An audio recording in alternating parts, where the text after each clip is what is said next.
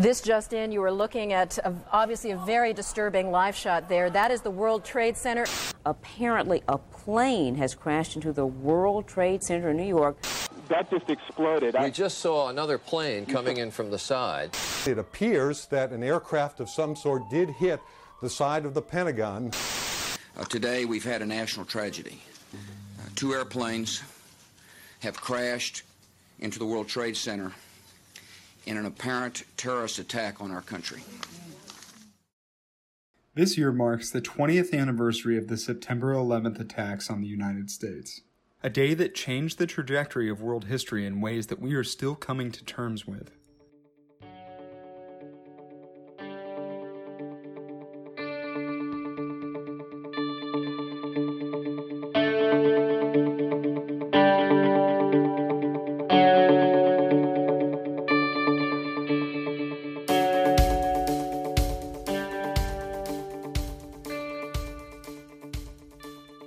This is Nukes of Hazard, a podcast from the Center for Arms Control and Nonproliferation. I'm Jeff Wilson, a policy analyst here at the Center, and your host. For millennials like me, September 11th was the catalyzing moment of my political life. But now there is a whole new generation of Americans, many of whom have served in the wars spawned from that event, who were not even alive on that fateful day. To mark this anniversary, we wanted to talk to someone who not only remembers 9/11, but who was in government at the time.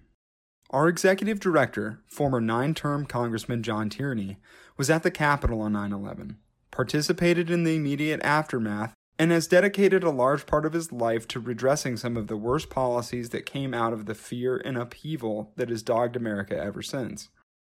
Congressman, thank you so much for joining us today. I don't think it's an exaggeration to say that all of American foreign policy, and maybe just policy, full stop, changed after 9/11. Certainly it's been the dominating factor in my professional and political life. So being able to talk to someone who is not only in Washington, but in fact in Congress that day, and the years immediately following, I think is incredibly important as we begin to reflect on this 20th anniversary of that fateful day. So I'm curious, just starting the most broadly as possible, What do you actually remember about September 11th? What were you actually doing that morning, and what has stuck with you all these years later? I can remember that I was in the Capitol for some reason. I'm not sure if it was a meeting of some sort or whatever I was doing there. And I returned to my office in the Cannon building. As I came in, Vic Nardelli, who was my office manager, came rushing over and said, we better turn the TV on. You should see a plane just went into the tower in New York. And as he turned the TV on, they were talking about the first plane that had gone in, and right there in front of our eyes, the second plane went in. And I can remember we just looked at each other and we said, this isn't an accident. This isn't an unusual occurrence. This is something planned. And so with that, we started to watch it, try to gather more information, and learned that, of course, there was another plane on the way, and speculation as to where that was headed. So they started to tell officers to vacate. They weren't sure where it was headed, so they wanted to get people as far away from the Capitol as they could. And so they instructed all the officers to clear out. In those days, of course, nobody had cell phones. In fact, they didn't even have email capacity on that or whatever. We had beepers, and that was about it. So everybody vacated the offices and went to a place they thought was significantly far away from the Capitol buildings and tried to await further word by going to a phone if we could get one that worked. Problem was a lot of the phones were clogged. Everybody was trying to call everybody, and people couldn't get a call in or a call out. So basically, I recall sending my staff home, telling them to go home and just be as safe as they could be, and then locating other members of Congress and trying to get down to the Capitol Police building, where we thought there'd be more information, a better communication system, so that you could find out what was going on. And we essentially, a great number of us gathered there and tried to get what information we could. Do you remember what the mood was like the next day after Congress reconvened? Were folks still afraid of more attacks on Congress? What was sort of the sense in the building that day? I don't think people were afraid at that stage. I think originally they were obviously shocked and uncertain as to what was going on. But the next day, I don't think people were afraid as much as they were resolved that something had to be done, and we had to find out more, and we had to do what was right. The evening before, if you recall, members of Congress had gathered on the Capitol steps and trying to show some strength and some unity on that basis that whatever was happening, we were going to deal with it and confront it. So that by the next day, people were just eager to get more information and to find out what it is that we could and should be doing. Do you remember sort of that moment when folks started to realize, you know, you said that very early on, you realized that this was something planned, that this wasn't an accident, but as that sort of started to crystallize for you, do you remember what it was like when you had first briefings about the fact that these were attacks, that these were orchestrated by people? Yeah, I mean, people were sort of soaking in the information. The administration was sending over people to brief members of Congress, first the House and the Senate, and sometimes in joint sessions. And people were trying to learn more about what was going on. We were getting a great deal of our information from the television, unfortunately, as much as we were from the briefings. A lot of the briefings had classified information on it. So I was not at that time on the Intelligence Committee. I got on later. So I wasn't privy to the actual core information, the basic data or stuff like that. But we would get the reports as to what was going on. And people finally came to the resolution that they believed it was Osama bin Laden. They believed it was al-Qaeda. That it stemmed from Afghanistan. These things developed in a fairly rapid succession of information. And of course, then the president at that time decided he was going to make a broad statement against the war on terror. And there was some disagreement about that, as many of us knew that terror isn't a thing, you know, that you go to battle against, you go to war against. And we were anxious that this not be spread into something that it wasn't. You know, like if we wanted to try to contain it to focus whatever our response was, and have it be important and significant and correct, and not just start firing away and see what happens. So let's talk a little bit about that. I think what sticks on a lot of people's mind here is you voted in favor of that 2001 authorization for the use of military force in Afghanistan. And I know that this is an issue that you in particular have focused on significantly in the past. And I'm curious if we can talk a little bit about what it was like sort of in these just past month here, sort of seeing the final resolution of what has become the longest war in American history that was, at the start at least, ostensibly sold as being a response to 9/11. Yeah, at the start, what it was sold as was going into Afghanistan once the Afghan government, was the Taliban at that time, would not cooperate with us in disgorging al-Qaeda or assisting us in going in and getting a fine-tuned operation against them, and they wouldn't be cooperative on that basis. The discussion then became, well, what are we going to do about rotting out al-Qaeda, because they are the ones that were deemed responsible by our intelligence agencies. We had reason to believe the intelligence was correct. And so the debate then began, what are we going to do? And most people said, well, we have to go in and we have to get the al-Qaeda contingency. And it was never about, you know, taking over Afghanistan. It was never about creating another government in Afghanistan. It was about getting al-Qaeda. And if you recall, there's certainly a number of books written about it, whatever. General Franks and the others had them cornered. You know, we voted for the resolution. And I should say that we voted for the resolution, and at the time, I thought it was too broad. And I wouldn't go along with the unanimous consent provision. They wanted to bring it up to the House late at night and just have it go through unanimous consent, and the language as broad as it is.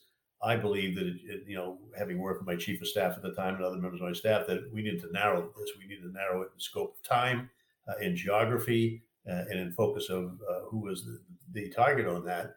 And so we had serious conversations. I remember the Speaker of the House was not happy. Dick Gephardt, who was the leader of the Democrats at that time, was not happy. I remember visits to the office. Who's this young guy? I think I was in my fourth year, or just beginning my fifth year. Who's this guy that's putting a stick in the spokes? And it was nothing about not thinking that we shouldn't respond. It was about, we had the time here. You know, a couple of hours or a day even is not going to make a difference. But the bottom line is, we've got to do this right. And then they voted on it. So we voted with the intention and with the trust that it would be a precision strike to get al-Qaeda, get out. And of course, we know what happened was that the general had him cornered and basically commissioned out the attack to the Mujahideen, who then took a series of bribes or whatever, let them scoop it over the border to Pakistan. And that was the beginning of all our troubles and the beginning of the scope of this authorization for the use of military force to keep expanding and going on. And for the president and vice president and others to decide that, you know, they had to stay in Afghanistan. They had to expand it out to punish the Taliban, that they then had to, you know, try to do many more things that I think was intended. And at the same time, made the huge, huge mistake of deciding they were going to take the opportunity to go into Iraq. And that opened an entirely different set of factors on that we're paying the price for to this day. I think it's interesting, you talk about sort of there are these moments where you sort of see the writing on the wall. So like Tora Bora with Tommy Franks, that they let bin Laden escape, or then talking about the surge in 2009. I'm curious, seeing what we just saw last month in the final evacuation from Afghanistan, I'm curious if you think that, was this something that was avoidable, or does this seem like this is how it was going all along? What are your thoughts on how this ended? Well, you recall, Jeff, that I was on the Government Oversight and Reform Committee and on the Subcommittee on National Security and Foreign Affairs. So we did a considerable amount of oversight for that whole period of time. In the latter part of the 2000s, I was chairing that committee. So we spent a lot of time in Pakistan and Afghanistan and trying to get the lay of the land of what was going on. And we went over on a half a dozen or more fact-finding trips, basically looking for fraud and abuse and things that were going wrong, and found a myriad of things over and over and over again. There were people that were telling the truth, and there were people who didn't want to hear it. And there were a whole bunch of generals, as I say, who kept insisting, just give me more troops and victories around the corner, but it never really devised a plan that was going to be for victory. And when people started saying that General David Petraeus's plan would be the one to work, that you had to go in on that, when you started running the numbers, even if you follow his book, it would have taken between 800 and 1,200,000 troops to go in and occupy Afghanistan. And there was never any sign that any country, not just the United States, but any country was going to make the commitment of that type of person power and those type of resources to go in and be able to do a job where you could support a government, put in a government that the people would trust, put in all the institutions and systems and train up a military and do it in the face of considerable opposition. And if they weren't going to do that, then 100,000 troops wasn't going to make a difference, and 50,000 wasn't going to make, and 8,000 wasn't going to make a difference. And yet the generals kept saying, we can do this, and it's right around the corner. I think that this sort of takes me nicely into the next question, which is this difference between sort of what the like official position was, or like what the, the rah-rah messaging on this war was, versus reality. And I think that a lot of it, at least as a young person that was going to school at the time, was sort of thought of as, and I'm using air quotes here, patriotism, right? Well, you're unpatriotic because you don't support this or whatever. But when this quote patriotism was at its peak, John, you still voted against the Patriot Act. You voted against the 2002 Iraq AUMF and the 2002 Homeland Security Act and other legislation that was billed as, quote, being patriotic and keeping America safe. And I'm curious what it was like to take those positions back then, and what lessons should we all take from that now? What can members of Congress learn today about this fear of being labeled as weak on defense? It's a real mantra that really affects the psyche of Democrats, right? When there's hawks, mostly Republicans, but also Democratic hawks, go out there and shout, if you don't throw money at the Pentagon, you're weak on defense. Goes right on down that mantra, and people are scared to death because they have bases spread all over the country. They have military industrial institutions all over the country that supposedly jobs, as if we couldn't create jobs in a more productive way. But all of these things come into play, and so it's difficult. But by the time that we started talking, I do have to say there were a number of members of Congress who had been utilizing different capabilities to learn about the Middle East and Southwest Asia, and Islamism and all of those things before the 9/11 incident happened. And that was by fortune more than anything. You would take your vacation time and doing these seminars and these trips or whatever, and familiarize yourself with it. So there were a core number of people who understood what was going on and had an appreciation for it. When we went into Afghanistan and that was botched, and then the president wanted to go into Iraq, by this time, most of us had really had our ears to the wall thinking this is not right, something's going wrong, and even got more scrutinizing in our approach. And we had a better avenue. I think at that time, Nancy Pelosi, of course, was on the Intelligence Committee, or in the leadership, and had been on the Intelligence Committee, and was sharing as much information as she could legally share.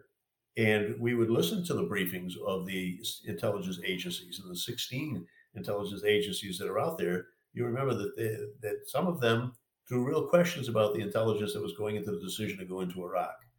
So we were having hearings on it in my committee. I can remember having hearings on the effect of this whole thing. And we came very clearly to the conclusion they can't prove a thing about Iraq having nuclear weapons on this. This is all nonsense. And it felt bad for Colin Powell when they sent him in front of the UN, and he was made a fool. But I tell you what, he should have known.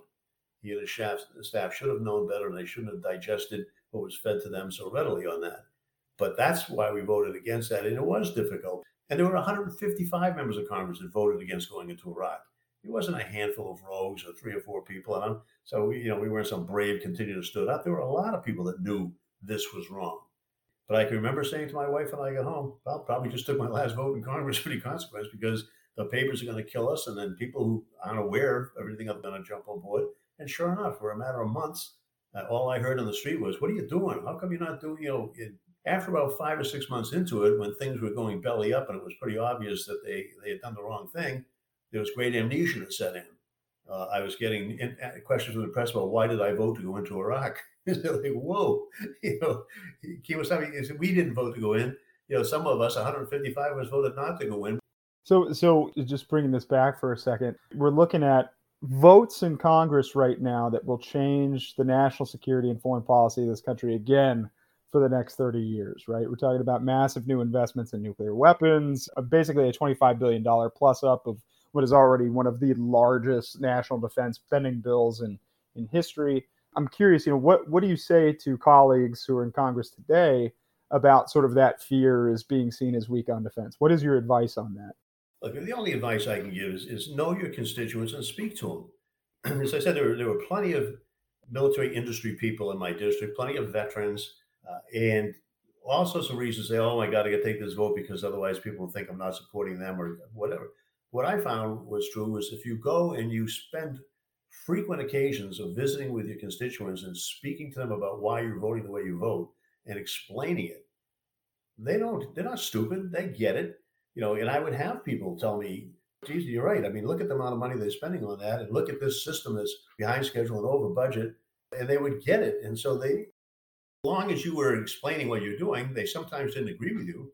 But the most common refrain I got on that end was, well, I may not entirely agree with you, or I'm not sure, but you did your homework and you have a reason for doing it and you're making the case and you seem honest and sincere about it. And that's what members should know is, it's contingent upon, it's important that they have a communication and transparency with the constituents so they can take the votes they want to take. I think you have to make the case. I don't think there are enough people willing to make the case. And Jeff, you know that from the work that we're doing in current times. You go to somebody and say, look, this particular weapons system doesn't work. And here's all the experts telling you it's not working and why it's not working. Here's the billions of dollars that have been wasted on this or whatever. And so I present this to you with these experts, and you can do what you want to do. And the answer is, well, I don't disagree with you, but we've got to make people know that we're doing something, or we're thinking or trying to do something, whatever. That's not a good answer. That's not a good answer anymore. Any more than it's a good answer to say, well, it provides jobs in my district. Your companies are quite capable. Your employees in your district are incredibly capable and creative and able to do some very good things. And every time we close a base, for instance, in a number, I think at least 19 instances in one report, they got 125% or more jobs created after the base shut down and something new was brought in. So where's the creative thinking amongst our members of Congress? Even ones that live in bases that might be exposed, being closed, or impacted one way, to say, look, we want to do this in a phase. We're going to phase this base out, but only as we're phasing in what the next adventure and the next employer or employers are, so that our people will be secure. But they present it as an either or. Right? You have the base, you have zero jobs. And that's a lack of creativity, I think, and I think we need to get to that. Let's step forward here a little bit. So when you look back now, you've done a number of things since leaving Congress. When you look back now at how the world has changed, specifically in national security in this post-9/11 world, what do you think stands out to you most about what is different between before 9/11 and after 9/11? The degree to which people are willing to throw money at the military, and the shrinkage of people that are willing to stand up and say that just doesn't make sense.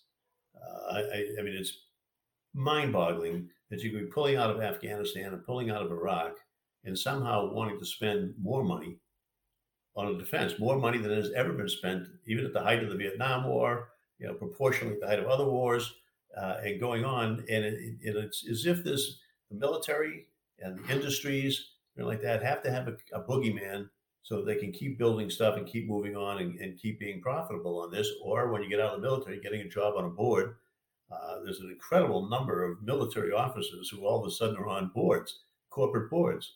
That's not a mistake, you know, and that's a real problem. I think we ought to be looking at that as well.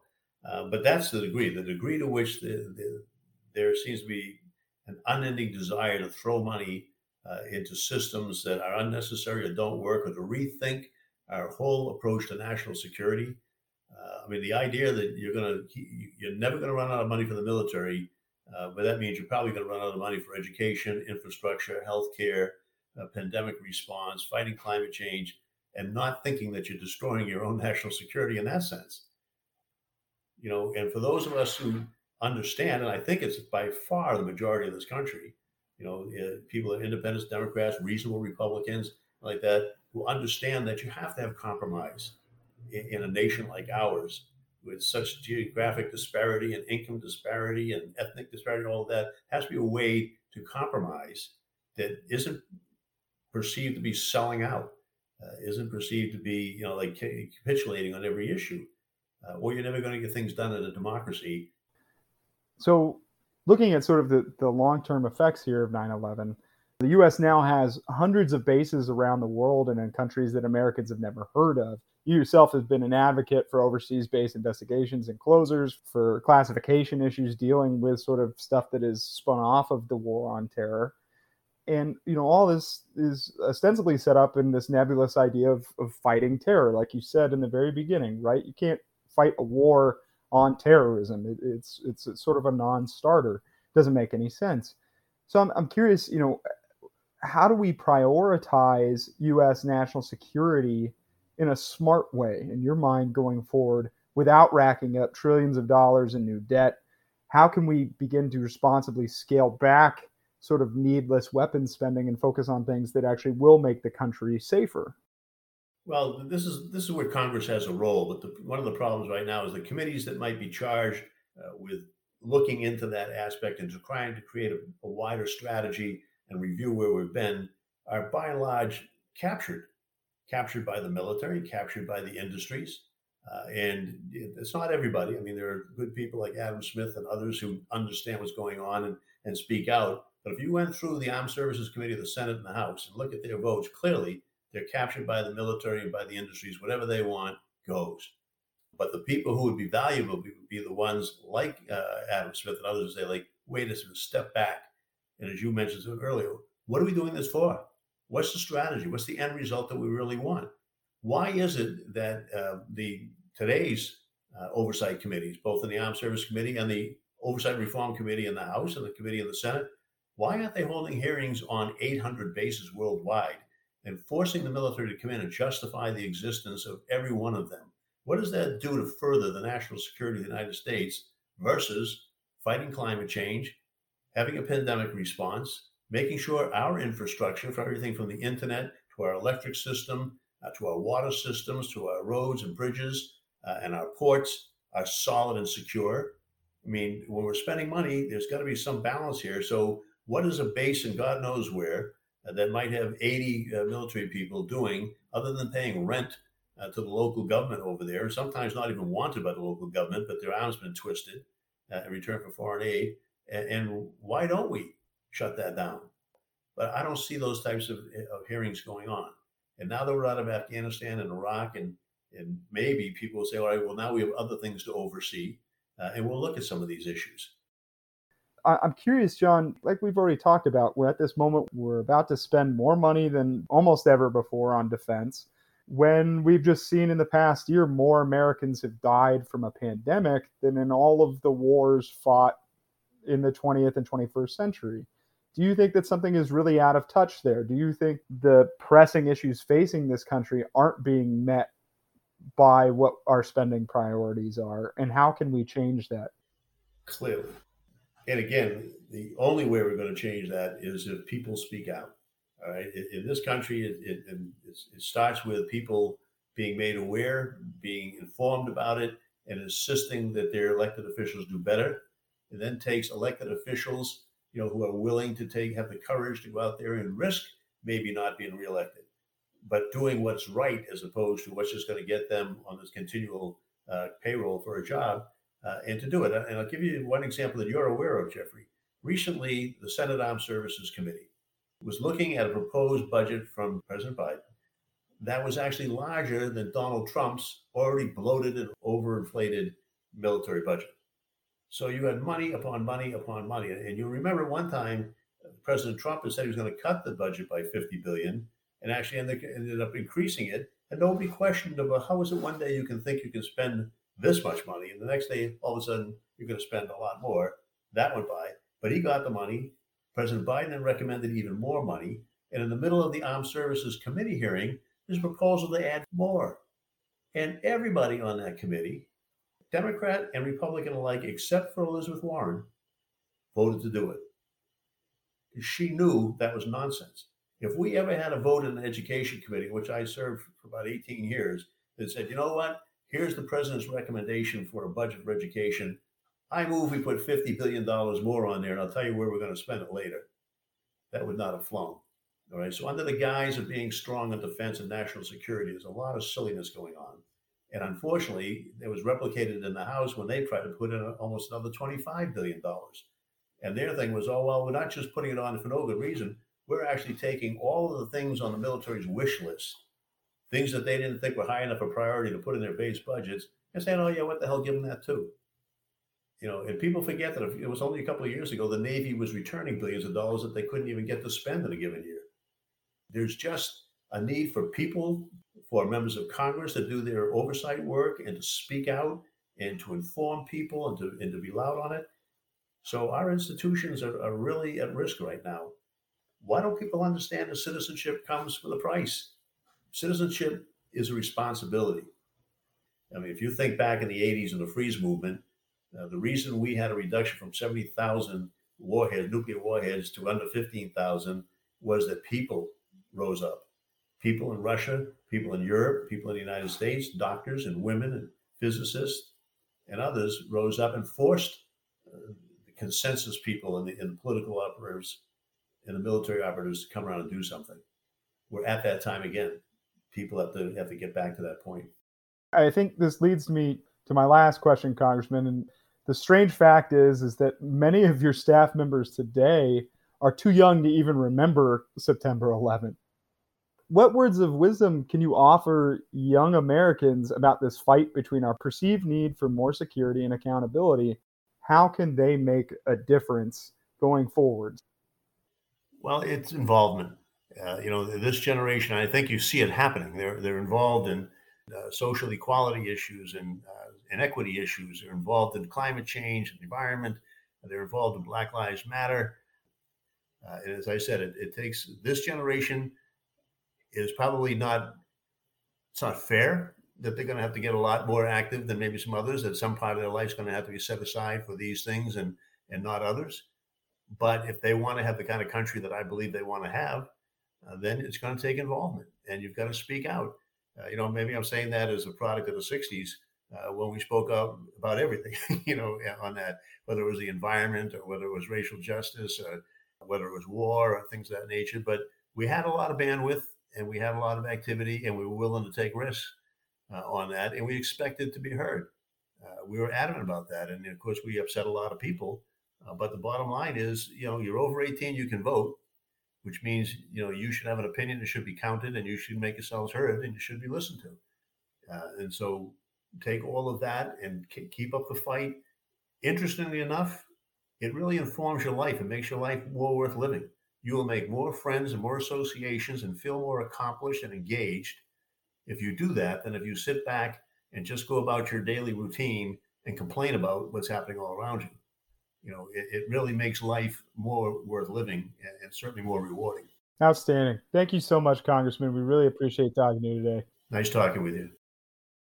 I think the Congressman is right. 9/11 drastically changed our nation and the world. But therein lies a tremendous challenge and opportunity to reevaluate America's role in the world and boldly take ownership of the challenges that lie ahead of us. This nation, its ideals, and the promise of its young people can be champions in the fights that lie ahead. We are faced now with the terrible trials of climate change, political division, an evolving global pandemic, and the enduring threat posed by thousands of nuclear weapons worldwide. But if we can work together, we can help chart a better course for this nation and the world. The legacy of 9/11 does not always need to be one of fear, division, and upheaval, but can serve as a powerful lesson for how we should change the way in which we meet uncertain times in the years ahead. Thanks for listening. This podcast is a product of the Center for Arms Control and Nonproliferation. It is produced by Rowan Humphreys. As always, if you have any questions or comments, please feel free to email podcast@armscontrolcenter.org. Also, don't forget to follow us on Twitter and Instagram @nukes_of_hazard and on Facebook at facebook.com/armscontrolcenter. Thank you, and we'll see you again soon.